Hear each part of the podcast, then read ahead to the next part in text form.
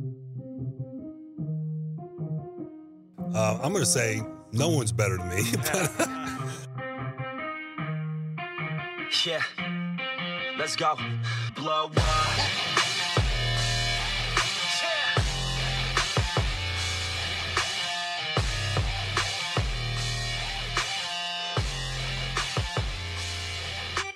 Welcome, everybody, to the Tuesday, August 18th edition of Locked on Dolphins. It is Power to the Pod Day today. Lots to look forward to. You guys brought the questions. I will bring the answers. But we also have to react to some of the dynamics of yesterday's first padded practice for the Miami Dolphins. Had the opportunity to sit in on all the press conferences yesterday, so I got to hear Brian Flores ahead of practice, and Kyle Van Noy, Jerome Baker, and Ted Karras after practice, talking about some of the dynamics and where the temperature is with this team and the energy and how ready they are and how hungry they are. But also top performers. There's some surprising names. General consensus amongst those in attendance on who performed well and who did not. That's where we're going to start today. And then we'll switch gears. We'll get into your Power to the Pod questions in the immediate aftermath of talking about who stood out for all the right and wrong reasons on the first day of padded practice. 3 Miami Dolphins offensive players received strong reviews for their performances in the first day of full padded practices for the Miami Dolphins 2020 training camp. The most surprising, perhaps, is quarterback Josh Rosen. Rosen is something of a forgotten man in the Dolphins' quarterback room after the team drafted Tua Tagovailoa with the number 5 overall pick. But it was Rosen who performed the most consistently throwing the football. Physical talent has never been the problem for Josh Rosen, but he pushed the ball vertically down the field, illustrated the strongest arm on the team, and had a very good showing with accuracy inside of the red zone during one of the team drills to start off a critical training camp window for Rosen. Among the other strong performers, wide receiver Jakeem Grant had himself a very good day catching the football and utilizing his speed at the wide receiver position to give fits to those who would be covering him. Grant is inevitably going to be stepping into a much larger role in the Dolphins' wide receiver room this year, and it was promising to see a first impression of Grant, knowing this role was coming, that illustrated that the moment was not too big for him. Grant has been very vocal throughout the course of the summer that he views himself as a wide receiver, even though he has not put together the production or the durability to indicate he can handle a very high snap load to this point in his young career. This will be the litmus test for Jakeem Grant, and it will give the Dolphins the clarity they need one way or the other to understand just how pressing of a need speed at wide receiver is going into next offseason. But another surprise positive review from training camp was offensive guard Solomon Kindley. Kindley was a fourth-round pick for the Dolphins in 2020, and the team apparently liked him so much that they traded 2 fourth-round picks to jump up in the round to ensure they were able to secure his services. Kindly got positive reviews, not just from those in the media in attendance for practice, but also from teammate Ted Karras. Ted Karras met with the South Florida media yesterday and was asked specifically about Kindly and what it is that he brought to the table as a young, hungry contender for a possible starting role with the team. Here's what Ted Karras had to say. It's been very fun to play next to him. He works really hard, and he's always trying to do the right thing. He's a great guy to have in the room. He's a cool dude. He really is working hard. We're going to need him to work hard. He's a very good football player, and I'm excited every time I get to go into battle with him. Dolphins fans should consider the right guard position to be open season for the Dolphins' offensive line. The Dolphins did not pay Eric Flowers $10 million a year to not start at left guard. The Dolphins brought in Ted Karras and have Michael Dieter, who is reportedly getting a look to play at center. Robert Hunt and Austin Jackson will be competing for both starting offensive tackle jobs. Austin Jackson competing with Julian Davenport, Robert Hunt competing with Jesse Davis. But the right guard spot could be Hunt, it could be Davis, it could be Dieter, or it could be Kindly. This position is wide open. And the Dolphins, having invested what they have, 2 fourth-round picks in Solomon Kindley in this year's NFL draft, may make a strong statement if he's able to string together positive days. And that is, of course, anytime you're in training camp, the critical factor. Anybody's going to flash on any given day, but can you consistently and persistently continue to get better and show day after day after day that you are a net positive impact for your position group? That is the prospect facing Solomon Kindley. And if he does win the job, then you get into a very interesting problem, but good problem to have for the Miami Dolphins. And that you could feasibly see an offensive line that's starting 3 rookies on it. Ted Karras, first year with the team. Eric Flowers, first year with the team. The Dolphins have a very difficult stretch ahead of them to get the offensive line right. But the most important component of that is getting the 5 right guys on the field. Monday was not, however, all sunshine and rainbows for everybody on the Miami Dolphins. And one player who needs to bounce back is a player who's looking to bounce back from about as bad of a 2019 season as you could possibly have. That's running back Kalen Ballage, who saw the team bring in Jordan Howard, Matt Breida, and Malcolm Perry over the course of the offseason to try to boost the running game. Ballage, a third-year running back, struggled greatly throughout the course of 2019. He had 1.8 yards per carry and managed to log just 1 forced missed tackle on 88 total touches on the season before having a leg injury that ended his season prematurely after the game against the Philadelphia Eagles. Ballage yesterday put the ball on the ground on more than one occasion, being stripped by Eric Rowe and also dropping a pass in pass-catching drills. Drops were a problem for Ballage in 2019 as well. He had 4 drops on 24 total targets throughout the course of the games that he played, an alarming drop rate for a player who, coming out of Arizona State, received some consideration to possibly transition to wide receiver. Ballage now has a very unenviable task ahead of him after setting a first impression this year, which looked an awful lot like such a bad performance last year. Ballage is going to have to flip the switch. The Dolphins are paying both Breida and Jordan Howard a significant amount of money. They're going to be the featured players in the backfield. For Ballage, he's going to have to either coax this team to convince them that he can be the primary backup running back to Jordan Howard between the tackles, or conversely, he's going to have to hope he can catch on as a pass catcher, but he's falling behind based on his 2019 evaluation and the early results here in 2020. He's running out of time to make the Dolphins' active roster for the 2020 season, and the changes need to start happening now.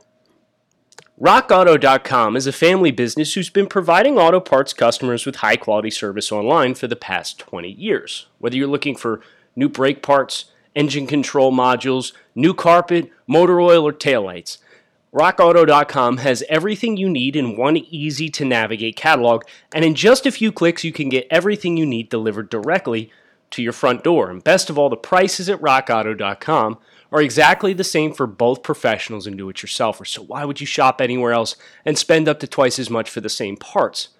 So go to rockauto.com for all of your auto parts needs and make sure you write in Locked On in their How Did You Hear About Us box so they know we sent you. Amazing selection, reliably low prices, and all of the parts your car will ever need at rockauto.com. Power to the pod time. First question comes from Elite Club Promotions on iTunes. Question, thoughts on why New England was hit the hardest with opt-outs, confidence or lack of confidence? Would it have been different if Tom Brady had stayed? This is an interesting question, and I know there's been a lot of kind of theories, running theories, and speculation as far as why players from New England opted out at a significantly higher rate than the rest of the league. I don't have the answer, and I think each one of these individuals, it could just be a matter of each one of these individuals just so happened to play in the same place and did not feel comfortable with the dynamics and scope of playing. And if that's the case, more power to them. I think the decision is probably made a little easier when you have had the success that the New England Patriots have had, because one of the common themes of listening to everybody about Dolphins practice yesterday was that this is a young, hungry team. And the saying is fat pigs get slaughtered. And what that means is if you get content, you know, it's very easy to be knocked off or knocked off your game or lose some of that X factor and drive and hunger that really drives you as a professional athlete or being the best at what you do in anything that you do. And that's what makes like the all-time greats so rare is they don't just get to the top of the mountain and then it's like, okay, I want a championship. Cool. I'm going to go party this offseason, or I feel like I've checked the box I wanted to check. And now all of a sudden you might not, you know, be as hungry. And if I had to speculate, I think it's probably easier for New England Patriots players who have been a part of a dynasty. And the vast majority of the players who opted out, Chung, Cannon, Danta Hightower, these are like really accomplished players who probably don't feel as though they have as much to prove anymore. And it's a little easier to not take the risk knowing that your legacy as a player, you know, you've reached the top of the mountain. But that is just pure speculation. I have no firm reasoning or explanation as to why it actually did happen. That's just kind of as I look at it, that's how I might presume some of those decisions were a little easier to make to play it conservatively and not play this season. Neeb Fins on iTunes. Gesicki versus your average slot. What is the difference between Gesicki's production from the slot and an average slot wide receiver's production? Thanks for your content. No, thank you for listening. There are some very good wide receivers. There are receivers who put up 1,000 yards in alignment from the slot. So Mike Gesicki is not that caliber of a player. At least not yet. But I think it's a slippery slope to compare him to wide receivers because what you're going to ask him to do is very different. He's winning in different ways. He's still attacking the middle of the field, but he's really driving to get behind the linebackers, whereas some of these other route concepts for receivers and guys who are a little bit more dynamic, you get more hard breaks in there. You're able to isolate them. You're able to motion them, and they kind of become high-volume guys. And I don't think in this offense Gesicki's going to be a super high-volume guy, like not to the degree in which Jamison Crowder, for example, who's like your average physical profile for a slot, but he plays in Adam Gase's offense, so he gets like 110 targets in the slot every year, and it's all underneath stuff. So there's some give and take. There's some pros and cons. But from a raw production standpoint, Mike's not at the level of like your high-end slot receivers, but I would say he probably outproduces your average slot receiver, especially if you don't look at it in raw volume stats. You look at it from a per-target statistic because Mike is that seam buster kind of guy. Leonard from Kendall. Thanks for hosting my favorite Dolphins podcast. Other than the obvious rookies and O-line chemistry, what areas do you think will be hurt by having a bizarre training camp and no preseason? I think that tackling league-wide will take 3 or 4 games to look normal. You're absolutely right, Leonard. A lot of the basic stuff that you kind of take for granted as far as like operations of a game and timing, snapping home, I think especially for the Dolphins. Right? I had this conversation with Nate Tice on social media, who's Mike Tice's son, the other week, talking about how the Dolphins and Chan Gailey's offense, they allow their receivers. It's like, you got to know the timing to get to the spot and look for the ball, but we're not going to tell you exactly how many steps to take or how exactly run your route. We're going to let you be you as a route runner.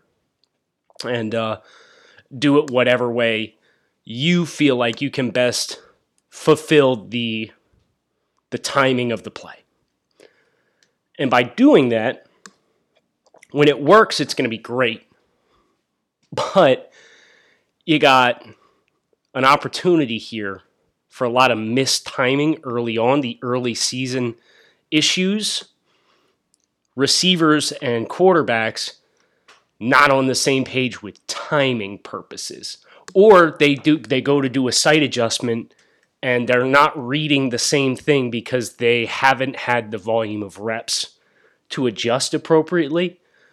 So while Fitzpatrick has chemistry with a lot of these receivers early on because of 2019, I would think that is an area that we do need to be mindful of for Miami, is if they're going more off timing with their throwing and not off of precision of the routes and exactly how they want it run, you could see some turnovers and some misfires in that area as well. Last question from today on the iTunes charts comes from Jesse. Do you think an offense of Tua, Travis Etienne, Jamar Chase, Devontae Parker, Preston Williams, and Mike Gesicki has the potential to be Kansas City Chiefs-level type of offense? Man. Different personnel. Like, you still have speed in Travis Etienne. You have blinding speed out of the backfield. But Kansas City, first of all, Mahomes' arm is on a different level than Tua's as far as the arm strength and what he's able to do, placement of the ball, velocity of the ball, to all levels of the field, especially when he's not standing firm on his platform and in the pocket. That's part of what makes Mahomes so special. And then you've got receivers in Sammy Watkins, Mecole Hardman, Demarcus Robinson, Tyreek Hill, who are just like straight gas, high 4.3s, low 4.4s, guys.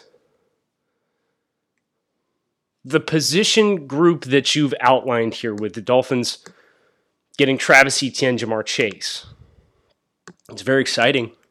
Well, I'd be all for it. I think it would really help this offense with the explosive plays dynamic. But it's a different kind of offense than that Chiefs blink and you will miss us type of offense. The offense that you described is still very much outside of Etienne, and even Etienne's got like really good contact balance. It's more of a bully ball type of offense. Receivers all dominate the catch point. Jamar Chase, he's got a ton of back shoulder throws, came back to the football, really good timing. Devontae Parker's a high point guy. Mike Gesicki is a high point guy. Preston Williams, he's 6'5"? So I think that offense would look differently. Could its production be super high end? Yes, of course. You get the offensive line right with this group, and you've got enough playmakers all around the field that you can really do some damage. I think that's a pretty exciting proposition. But Chiefs style or Chiefs-esque offense, probably not. I think I'd look at like the Denver Broncos and what they have with KJ Hamler, Jerry Jeudy, Cortland Sutton, Phillip Lindsay, Melvin Gordon. Like that kind of skill group. Those guys are all, I think the average 40 time of their 11 personnel with Noah Fant as the tight end is like 4-5 or 4-4-5. I think the Chiefs are like 4-4-3 as the fastest. So Miami's not quite at that level yet, and they're missing the speed component even with Chase and Etienne across the board. Transitioning into Twitter questions to bring us home today, and then I got to bounce. I got to go sit in Brian Flores' presser starts at 9. It's 8:30 right now, so we got a great long day of Dolphins content ahead of us. I promised you at the end of yesterday's pod it was coming. Now it's here. Jack wants to know, do you have a sense of how the NFL will handle their blackout rules? I do not. I hope they handle it better than baseball. Well, I'm going to get on my soapbox here for a second, but baseball, it's so hard to root for the game of baseball. There was some Texas manager complaining that Padres batter Fernando Tatis Jr. swung on a 3-0 pitch and hit a grand slam up seven in the eighth inning, and we're complaining about breaking the unwritten rules of baseball. If you want to take it seriously, if it should be a rule, write it in the rule book. Otherwise, stop crying and tell your pitchers stop throwing everything in the dirt. Such a lame, the unwritten rules of baseball, part of baseball, is just insufferable. And then you look at how they don't market their players. It's a mess. Don't get me started.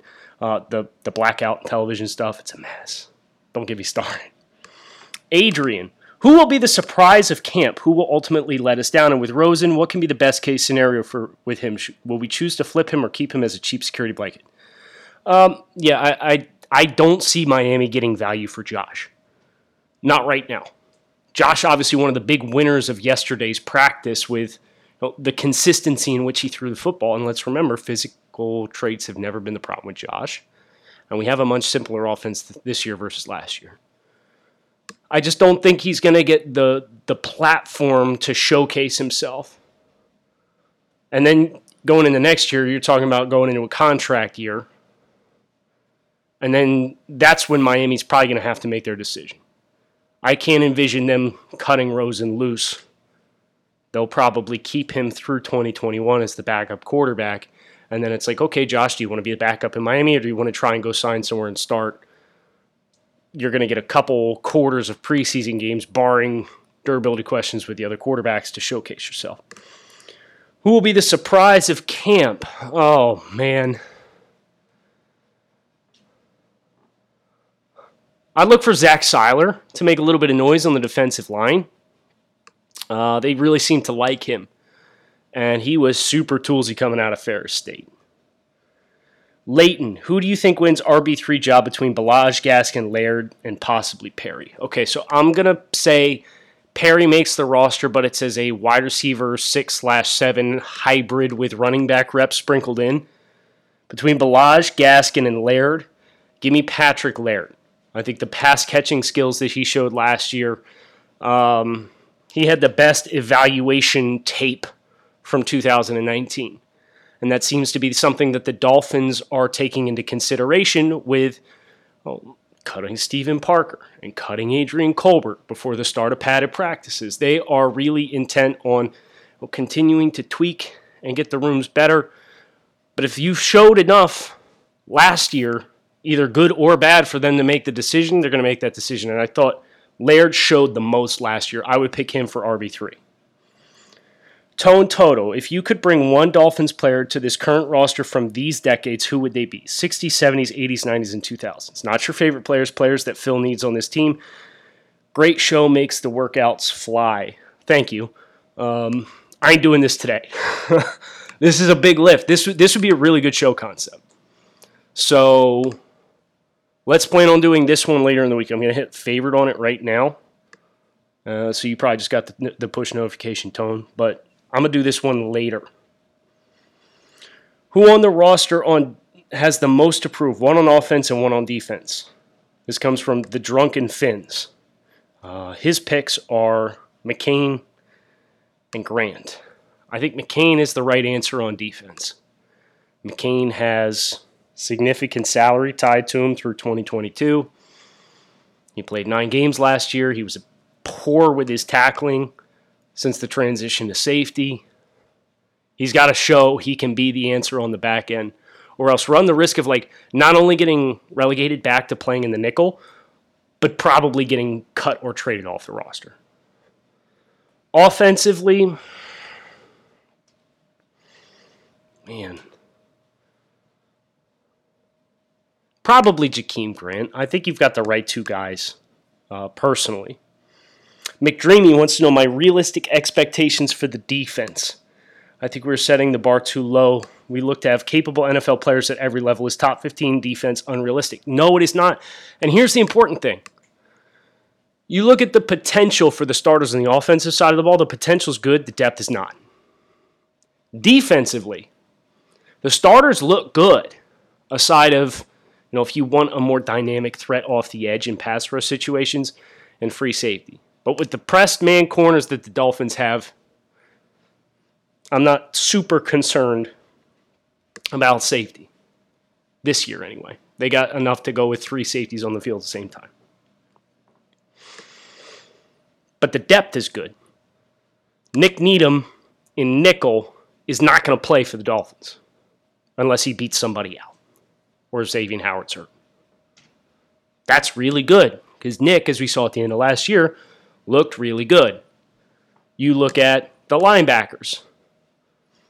When they go nickel, Jerome and Van Noy are probably your two linebackers. Raekwon won't be on the field. Kamu Gruger-Hill won't be on the field. Elandon Roberts won't be on the field. Depending on each individual matchup, like they'll get their reps here and there. But like that depth is good. The defensive line. Vince Beagle, Shaq Lawson, your outside pass rushers probably, early downs anyway. Emmanuel Logba rotating in on third downs. Wilkins, Godchaux, Zach Side, like the depth is good, yes. You have a good defensive coach.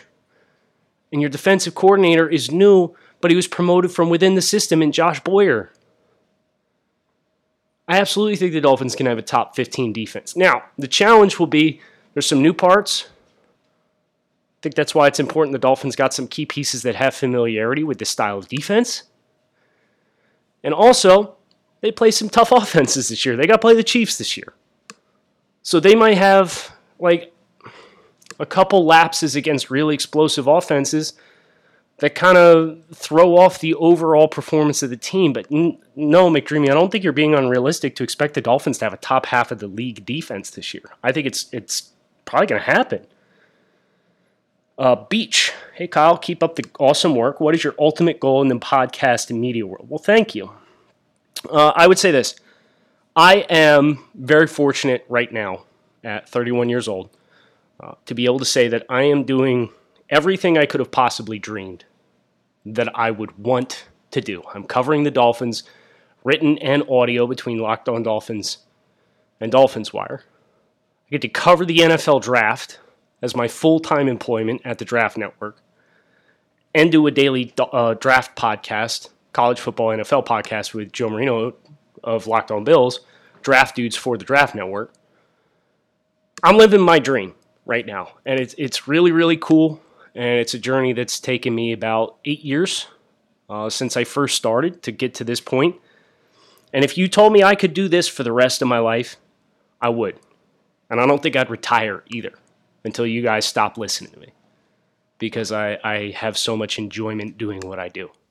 Do I always want more? Yeah. Well, no, but this is the first year I'm credentialed to sit in on the Dolphins press conferences and get to ask these guys questions throughout the course of the week. I've been to the NFL Combine. I've been to the Senior Bowl with my draft coverage. But being more in-depth with the Dolphins coverage, my goal in the podcast world is to give you the best possible podcast that I can. But I am so happy doing what I'm doing. Question from Jake. Are the Dolphins a boom or bust team this year? No, I don't think so. I think there's plenty of middle ground, and I think they probably will land in the middle ground. The boom for Miami is probably 9-7. The bust for Miami is probably 5-11 again. I'd be really disappointed with 5 wins this year personally. I think in reality, 7-8 wins is where I'm expecting this team to fall. But I think there's a ceiling here that they could go into, and it wouldn't be outrageous for them to hit it. We have a couple other questions, but I'm going to save them for another date. We have done quite enough here on Locked on Dolphins, and Brian Flores' press conference starts in 10 minutes, so I'm going to bounce out here. Hope you guys enjoyed Power to the Pod today. I know I certainly did. I am enjoying hearing everything that's transpiring down in Davie, getting to hear the accounts of what is happening, getting to talk to the players and the coaches about what's happening at padded practices. Make sure you keep it locked in right here on Locked on Dolphins throughout the course of the rest of the week, throughout the course of the rest of the year, throughout the course of the rest of the Dolphins' journey to get back to the Super Bowl. Kyle Crabb signing off. Thanks as always for listening. Hope to talk to you guys again tomorrow.